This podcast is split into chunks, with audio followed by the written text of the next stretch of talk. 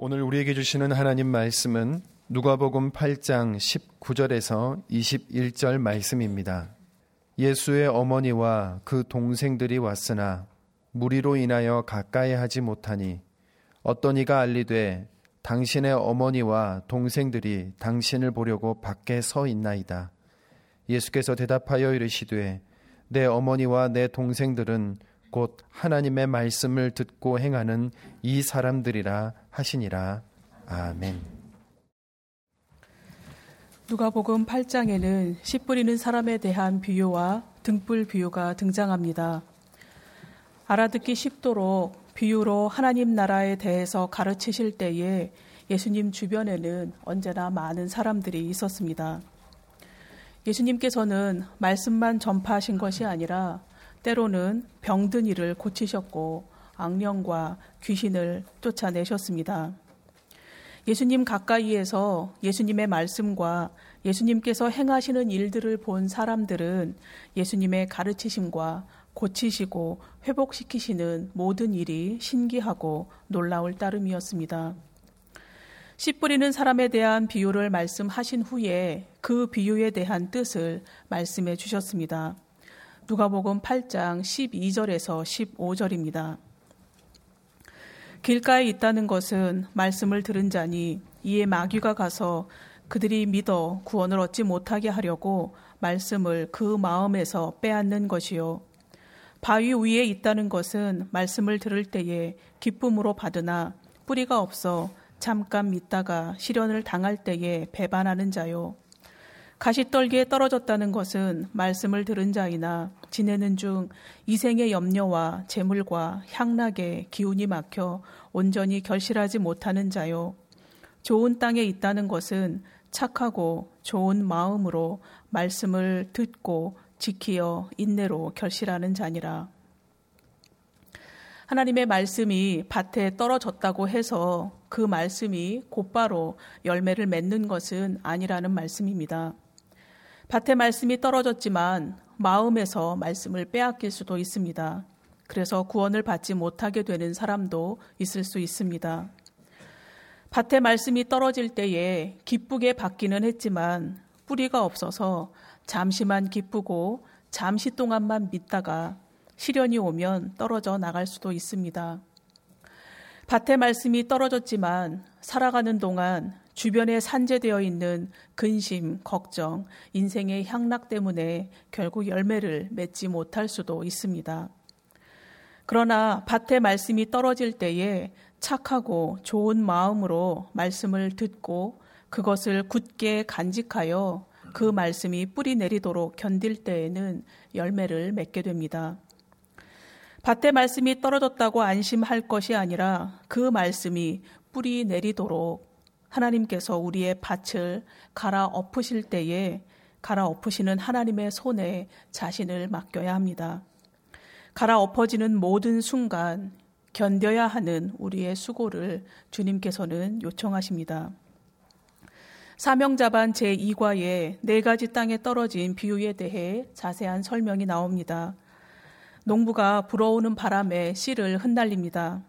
씨가 떨어진 곳은 네 종류의 밭이지만 결실을 맺은 밭은 좋은 밭, 즉 옥토에 뿌려진 씨만 결실을 맺었습니다. 결실하지 못한 길가와 돌짝밭, 가시덤불과 옥토의 차이는 하나밖에 없습니다. 자기 부인 여부입니다.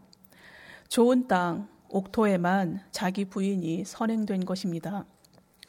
농부의 삽질에 흙이 수도 없이 갈아엎어지고 고이 품고 있던 돌멩이와 나무 뿌리 등도 가차 없이 제하여질 때 흙으로서는 말할 수 없는 고통이요 아픔입니다.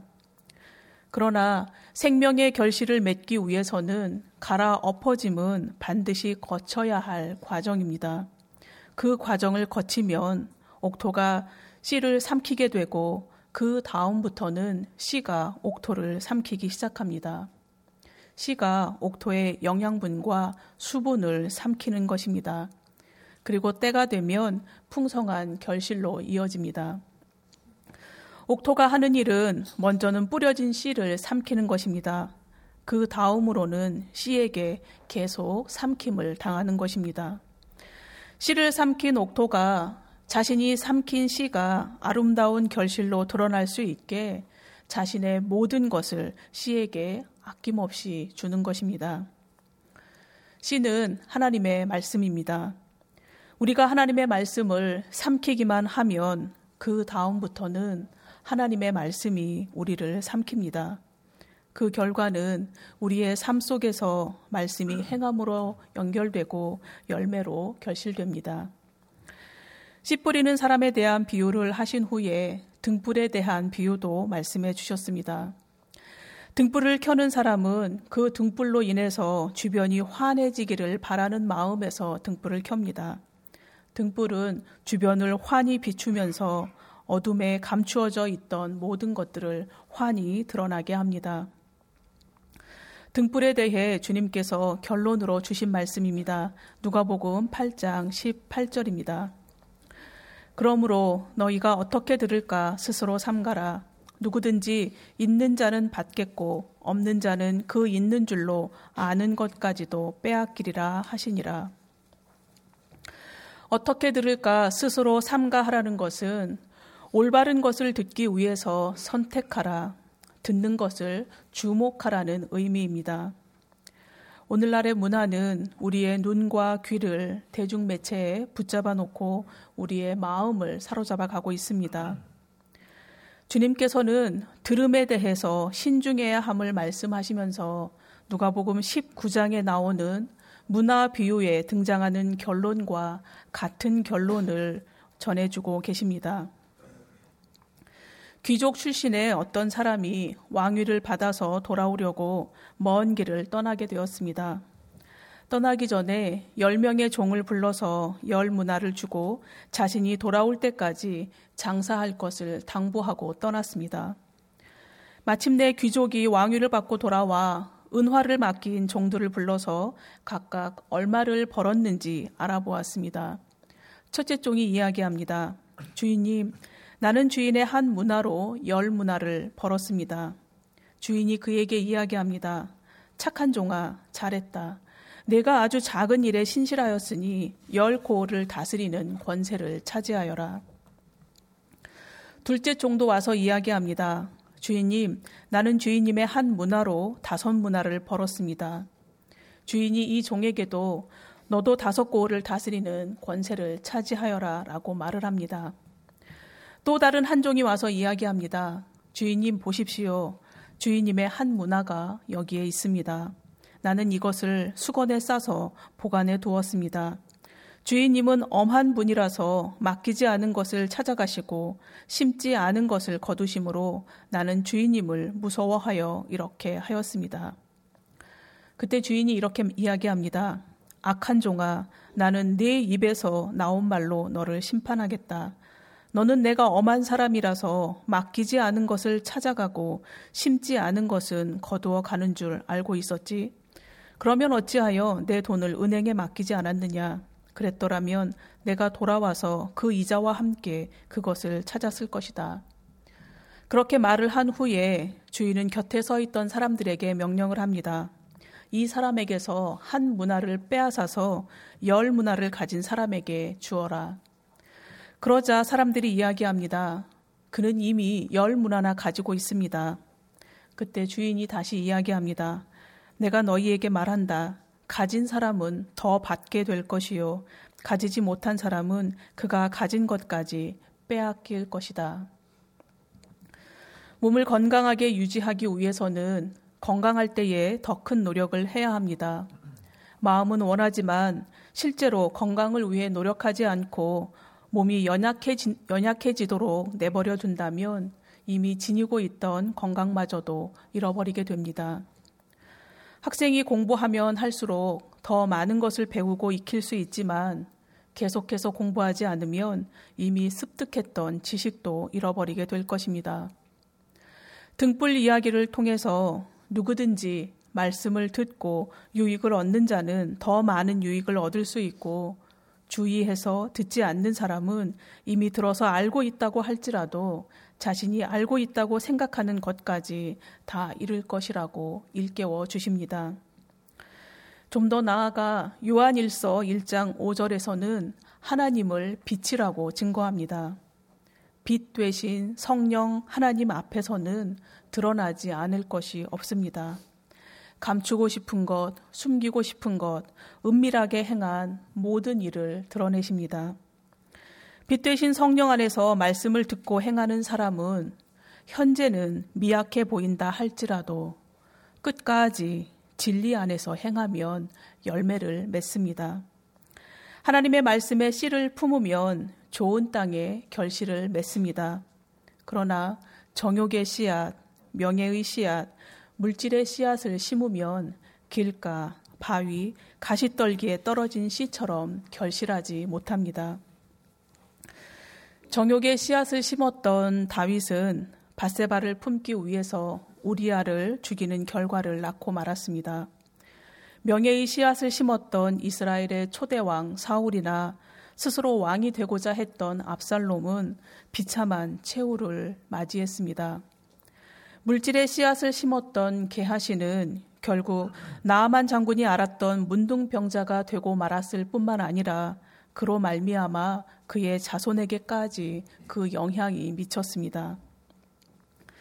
주님께서는 누가복음 6장에서도 이미 단순히 듣는 것만으로는 충분하지 않다고 경고하셨습니다. 누가복음 6장 46절에서 49절 말씀을 세 번역 성경으로 읽겠습니다. 어찌하여 너희는 나더러 주님, 주님 하면서도 내가 말하는 것은 행하지 않느냐? 내게 와서 내 말을 듣고 그대로 행하는 사람이 어떤 사람과 같은지를 너희에게 보여주겠다. 그는 땅을 깊이 파고 반석 위에다 기초를 놓고 집을 짓는 사람과 같다. 홍수가 나서 물살이 그 집에 들이쳐도 그 집은 흔들리지도 않는다. 잘 지은 집이기 때문이다. 그러나 내 말을 듣고서도 그대로 행하지 않는 사람은 기초 없이 맨 흙 위에다가 집을 지은 사람과 같다. 물살이 그 집에 들이치니 그 집은 곧 무너져 버렸고 그 집에 무너짐이 엄청났다. 단순히 듣는 것은 들은 것이 아닙니다. 잘 듣고 행했다고 하는 것은 결과로 드러납니다. 반석 위에 집을 지은 사람과 맨 흙 위에 집을 지은 사람이 집을 지은 것은 동일하지만 홍수가 날 경우 그 결과는 천지 차이입니다. 일상을 사시면서 얼마나 가족, 동료, 주변 사람들의 이야기를 듣기 위해서 몸을 굽히십니까? 우리는 주변에 나의 말을 잘 듣기 위해서 애쓰는 사람을 더 신뢰하기도 하고 중요한 일을 맡기기도 합니다. 우리 주변의 소리에 집중하며 그 의미를 알아가는 것은 우리 삶에도 참 중요합니다.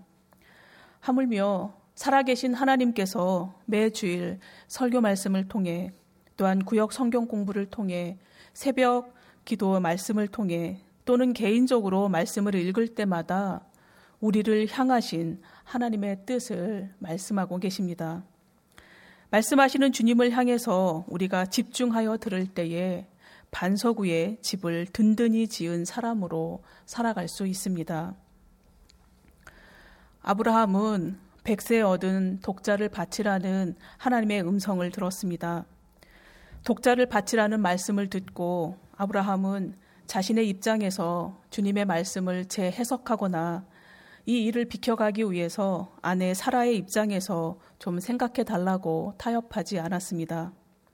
이미 오래전부터 하나님의 말씀을 진지하게 들어왔던 아브라함은 자신의 후손이 하늘의 별과 같이 땅의 모래와 같이 많을 것이라고 언약하신 그 약속을 기억하고 독자 이삭을 데리고 모리아 산으로 올라가는 걸음을 내디뎠습니다.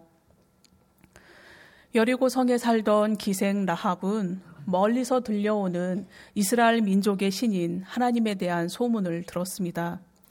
그녀는 들려온 소리를 그냥 흘려듣지 않았습니다. 그가 들은 소리는 그녀로 하여금 너희의 하나님 여호와는 위로는 하늘에서도 아래로는 땅에서도 하나님이시다라고 고백하게 했습니다. 그리고 그녀가 선택한 행동을 야고보서 2장 25절에서 26절은 이렇게 평가하고 있습니다. 또 이와 같이 기생 라합이 사자들을 접대하여 다른 길로 나가게 할 때에 행함으로 의롭다 함을 하심을 받은 것이 아니냐 영혼 없는 몸이 죽은 것 같이 행함이 없는 믿음은 죽은 것이니라. 게네사렛 호숫가에서 그물을 씻던 자신에게 다가오시며 자신의 배에 오르시고 모여든 무리에게 말씀을 전하시는 주, 님의 음성을 들은 베드로는 깊은 데로 가서 그물을 내리라는 주님의 말씀에 밤이 새도록 허탕친 바다로 다시 돌아갔습니다. 그리고 잡혀 올라온 물고기를 보면서 자신이 어떤 존재인지를 비로소 깨달았습니다. 베드로는 자신이 죄인임을 깨닫는 순간 자신에게서 떠나 주실 것을 요청했지만 오히려 주님께서는 사람을 낚는 어부가 되도록 베드로를 부르셨습니다. 그 부르심에 베드로는 배를 육지에 대어두고 모든 것을 버려두고 주님을 따르는 첫 걸음을 떼었습니다. 예수님께서는 하나님 나라에 대한 이야기를 듣는 것이 얼마나 중요한지 비유를 통해 말씀하셨습니다. 듣는 것만 중요한 것이 아니라 하나님의 말씀을 듣고 행하는 사람이 주님 나라의 참 가족임을 말씀하시고자 공간 복음을 통해서 예수님의 어머니와 형제들을 소개하고 있습니다. 오늘 본문 말씀을 세번역 성경으로 읽겠습니다. 예수의 어머니와 형제들이 예수께로 왔으나 무리 때문에 만날 수 없었다. 그래서 사람들이 예수께 전하였다. 선생님의 어머니와 형제들이 밖에 서서 선생님을 만나고 싶어 합니다. 예수께서 그들에게 말씀하셨다. 하나님의 말씀을 듣고 행하는 이 사람들이 나의 어머니요, 나의 형제들이다. 어머니 마리아와 예수님의 형제들은 예수님을 만나기 위해서 예수님의 사역 현장을 찾았습니다. 같은 사건을 증거하는 마가복음에서는 예수님의 친족들이 예수님을 미친 것으로 보고 예수님을 붙잡으러 나왔다고 증거합니다. 더러운 귀신을 쫓아내시는 주님의 능력을 보고 바리새인들과 서기관들은 예수님이 귀신의 왕을 힘입어 귀신을 쫓아낸 것으로 오해했습니다. 예수님에 대해 떠도는 소문을 전해 들었을 어머니 마리아와 예수님의 형제들은 유대 종교 지도자들과 계속해서 대립하며 또한 미쳤다는 소리까지 듣고 있는 예수님을 집으로 데려가기 위해서 이 자리까지 왔음을 추정해 볼 수 있습니다. 어머니와 형제들이 찾아와서 예수님을 만나기 위해 밖에 서 있다는 소식을 전해 들은 예수님은 어머니와 형제들이 찾아온 의도와는 다르게 주변에 둘러앉은 사람들을 보시며 하나님의 말씀을 듣고 행하는 이 사람들이 내 어머니이며 내 동생들이라고 말씀하셨습니다. 이 사람들로 번역된 후토이는 어느 특정 무리를 한정하는 기능을 하지 않습니다. 눈에 보이는 어떤 대상을 지적한 말이 아니라 하나님의 말씀을 듣고 지키는 사람을 부각시키는 말입니다. 현재 예수님 앞에 앉아 있는 사람들이 예수님의 말씀만 듣고 있는 사람들인지 아니면 행함으로 말씀을 실천하는 사람들인지 확인할 길은 없습니다. 예수님께서 둘러앉은 무리를 향해서 이들이 내 어머니이고 내 형제들이라고 말씀하신 것은 자신의 모친과 형제를 수많은 사람 앞에서 무안을 주려는 의도가 아닙니다. 또한 어머니와 동생들의 존재, 다시 말해 혈연 관계를 부인하려고 하는 것은 더더욱 아닙니다. 하나님의 말씀을 듣고 행하는 것이 얼마나 복되고 얼마나 귀한 일인지 강조하고 계신 것입니다. 하나님의 말씀을 듣고 행하는 사람들이 자신의 모친이요 형제라고 하는 것은 이 세상에서 가장 소중한 대상이라 할 수 있는 혈육과의 관계 이상으로 하나님 말씀 앞에서 어떻게 사느냐가 중요하다는 사실을 역설로 설명하고 계신 것입니다. 예수님께서 말씀하시는 새로운 가족의 개념은 피를 나눈 기준이 아니라 하나님 아버지의 말씀을 듣고 행하는 것이 기준인 것입니다. 요한, 요한복음 1장 12절에서 13절에 이렇게 기록되어 있습니다. 영접하는 자, 곧 그 이름을 믿는 자들에게는 하나님의 자녀가 되는 권세를 주셨으니 이는 혈통으로나 육정으로나 사람의 뜻으로 나지 아니하고 오직 하나님께로부터 난 자들이니라. 하나님의 뜻에 자신을 복종시키는 것, 하나님의 말씀을 들은 대로 행하는 것이 진정한 의미의 예수님의 가족이요, 하나님의 자녀요, 진짜 그리스도인이 되어서 주님 나라의 형제 자매가 된다는 말씀입니다. 예수님의 가족의 범주에는 빈부의 차이나 지역, 문화, 계층 간의 차이가 적용되지 않습니다. 예수님의 가족은 시대를 초월하고 사상을 초월합니다. 하늘에 계신 하나님의 뜻을 행하며 그 뜻대로 사는 것이 제한 조건입니다. 하나님의 말씀을 듣고 행하며 살아가고 계십니까? 만약 하나님의 말씀을 듣는 자리에 여전히 머물러 계신다면 이제는 그 뜻을 행하며 살아가는 자리로 첫 발을 내디시기를 원합니다. 주님의 사랑에 감격하여서 처음 눈물 흘렸던 자리에 여전히 머물러 계신다면 이젠 또 다른 주님의 가족을 섬기는 자리로 첫 발을 내디시기를 원합니다. 저는 5월 12월부터 교육관에서 근무하고 있습니다. 100주년 기념교회 교회학교를 맡겨주셔서 10분의 교육 교육자들과 함께 사역을 하고 있습니다. 교구 전임 교역자들이 청장년 교우님들을 섬기는 사역을 담당하고 교회학교 교역자들은 영아부에서부터 고등부에 이르기까지 각 연령별로 나누어서 예배드리며 자녀들의 신앙을 위해서 가정과 연계하는 교육을 담당합니다. 올 가을부터 교회 학교에서는 Bible Lover라는 캠페인을 진행해 오고 있습니다.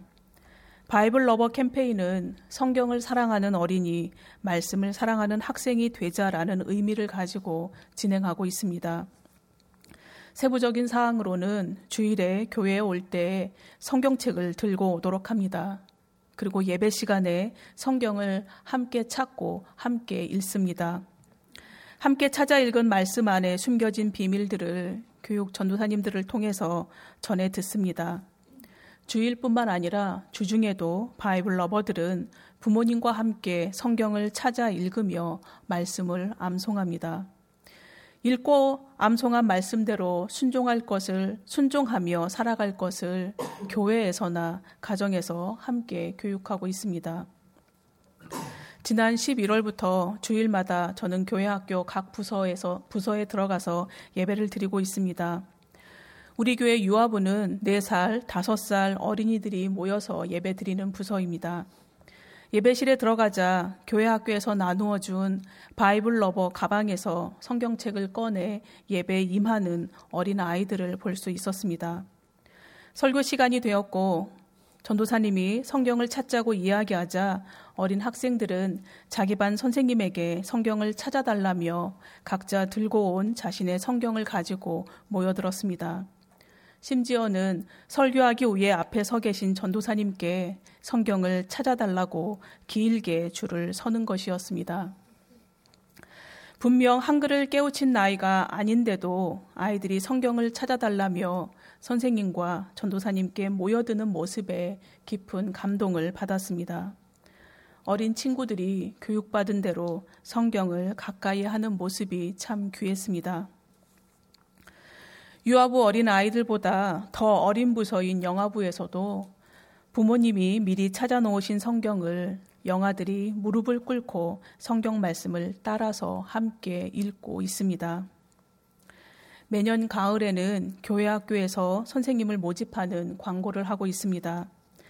한글을 모르지만 성경을 찾아달라며 고사리 같은 손으로 성경책을 들고 오는 어린 자녀들, 어린 아이들에게 성경을 찾아주는 선생님으로 와 주십시오. 교회학교 선생님이 되시면 성경을 찾아 함께 읽으며 말씀을 가르치는 일로 섬기실 수도 있고 사춘기를 지나고 있는 어린이들의 친구가 되어 주실 수도 있습니다.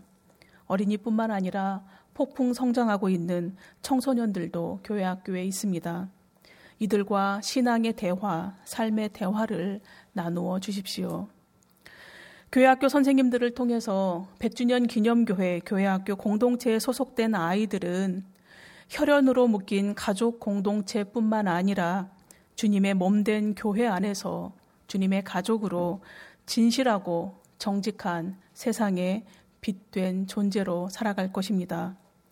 교회의 마당만 밟는 종교인이 아니라 참 그리스도인으로 이 시대를 세워가는 열매로 자라갈 것입니다.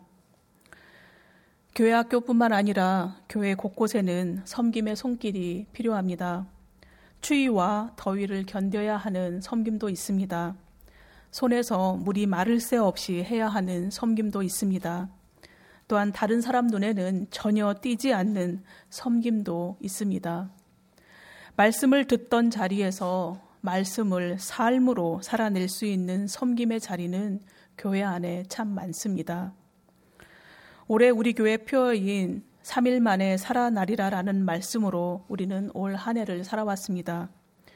주님께서는 공생애를 사시면서 하나님 나라에 대한 말씀만 전파하신 것이 아닙니다. 우리 주님께서는 하나님 아버지의 뜻에 순종하심으로 십자가에 못 박히셨다가 3일 만에 다시 살아나셨습니다. 우리도 주님을 따라 삶으로 행하는 이에게는 하나님 나라의 풍성한 은혜를 더 누리게 해 주실 것입니다. 주님을 따라 삶으로 행하며 살아가기를 거부한다면 세월이 지날수록 우리 안에 내재해 계시던 성령님도 빼앗기게 될 것을 등불 비유를 통해서 일깨워 주십니다. 지나간 주일 선포되었던 말씀처럼 누군가가 나를 위한 은혜의 통로 멜리데 섬이 되어 주셨다면 이제는 교회 학교 학생들을 위한 멜리데 섬이 되어 주십시오. 하나님 은혜의 종착역이 아니라 통로로 살아가는 은총을 누리실 것을 제안드립니다. 교회 학교뿐만 아니라 교회 안과 교회 밖에서 누군가의 멜리데 섬의 징검다리로 종착역이 아니라 통로로 살아가실 수 있습니다. 오늘은 주님의 성탄을 기리고 다시 오심을 대망하는 대림절 넷째 주일입니다. 대림절을 맞아 선포된 말씀은 우리를 진실한 그리스도인의 삶의 현장으로의 초대입니다. 올 성탄주일에 순종과 섬김이란 멋진 삶의 선물을 또한 순종과 섬김의 삶을 살겠다는 결단의 선물을 주님께 올려드리는 은총의 시간이 되시기를 원합니다. 우리의 선물을 기쁘게 받으실 주님께서 우리를 이미 오래전에 주님의 가족으로 불러 주셨습니다. 함께 기도 드리시겠습니다.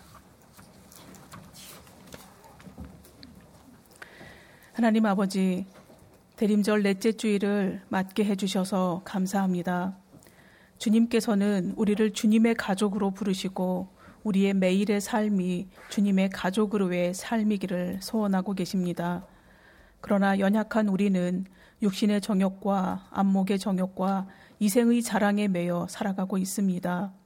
마땅히 섬겨야 할 가족, 이웃, 동료, 나라, 이웃 나라를 허락해 주셨는데 세상에 집착해 사느라 하나님의 말씀을 심지 못하고 정욕의 씨앗을 심었고 물질의 씨앗을 심었으며 명예의 씨앗에 몰입했습니다.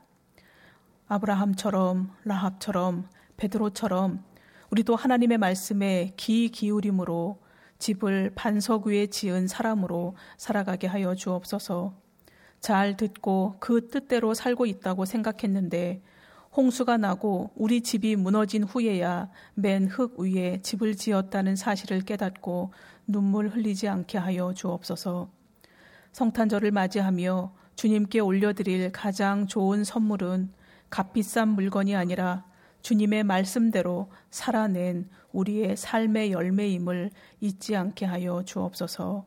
예수님의 이름으로 기도드립니다. 아멘.